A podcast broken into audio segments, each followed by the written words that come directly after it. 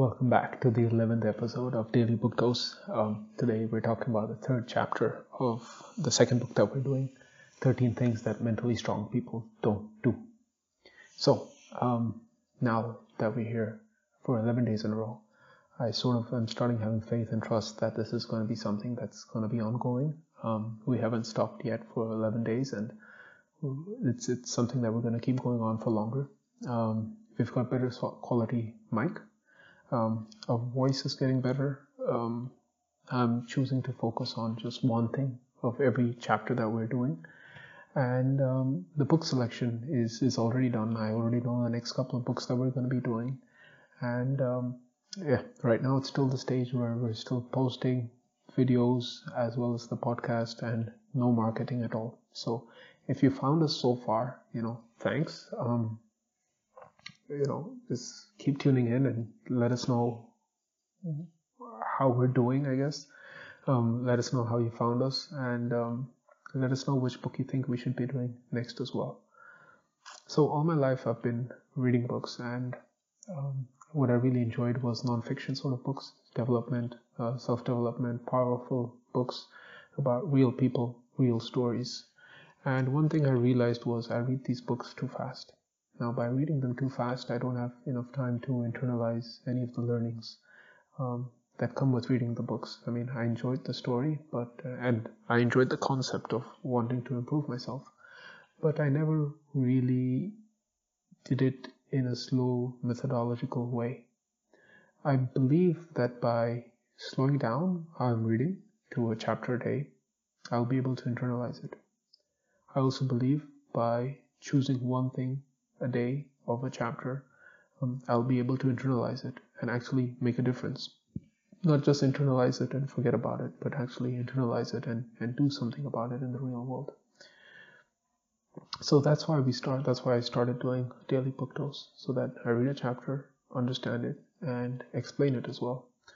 Um, it's it's a very simple uh, story. It's a very simple uh, concept. I read a chapter a day, I understand it and I explain it to the world, hoping that by explaining it to the world, I've understand I've understood it properly, and I'll be able to make a difference in my life. And you know, the added benefit is that others will probably get motivated to make some sort of positive impact or positive change in their life as well. So today's um, chapter is that mentally strong or mentally powerful people are not afraid of making a change now, um, a great quote I love is by John F. Kennedy. When governments make evolution impossible, they make revolutions absolutely necessary. And it's not only true about governments, it's also true about us in our, in our daily life. If, if we are not ready to, you know, iterate, constantly iterate, constantly improve, you know, we'll probably come across some sort of disaster in our lives where there is no option but to do a 180 degree change, right? I mean, um, but then changes also come in different ways, and, and there are different ways of um, that different reasons why we're afraid of change. Um, one of them is, is fear of the outcome. The the other one is the the energy that we have to put in the change.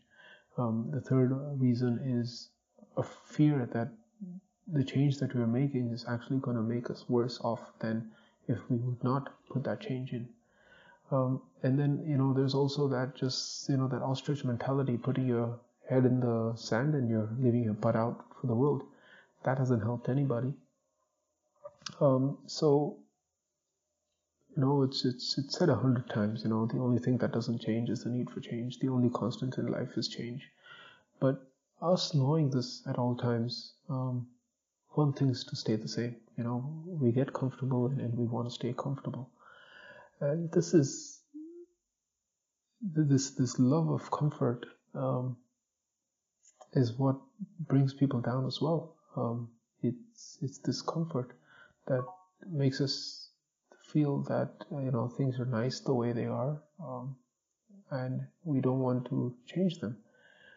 By not changing them, we also sort of tell ourselves in our mind that we don't want things to improve, or we feel that the energy put in is not worth the you know the improvement that's going to come out.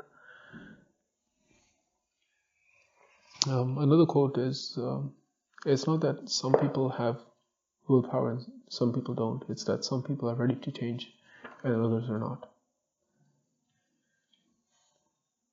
Look, one of the biggest things stopping change is procrastination, right? Um, the, the just just putting it off for later. And this is, you know, in in in, everybody's life, I guess. Uh, this procrastination has, has, has hurt them, has hampered them growth, and and you know, it's obviously the same in mine as well. Um, it's just leaving the way that things are right now. Um, it was probably good for yesterday, but it's not the right thing for tomorrow. Um, for tomorrow, there's no option but to but to change. I mean, tomorrow is also a new day, and tomorrow is not going to be the same like today. It's not going to be the same like yesterday. We don't have it. It's not in our power to keep it the same. The only thing that is in our power is to make the best and the most positive change. If we waste our energies keeping the way the things they are, the way they are, um, it's a waste of energy. If we use our energy to make tomorrow a better day, to make it a positive change for tomorrow, that's a constructive use of our energy. And mentally strong people don't destroy their own energy. They use it to construct a better tomorrow. So, with that, till tomorrow, enjoy.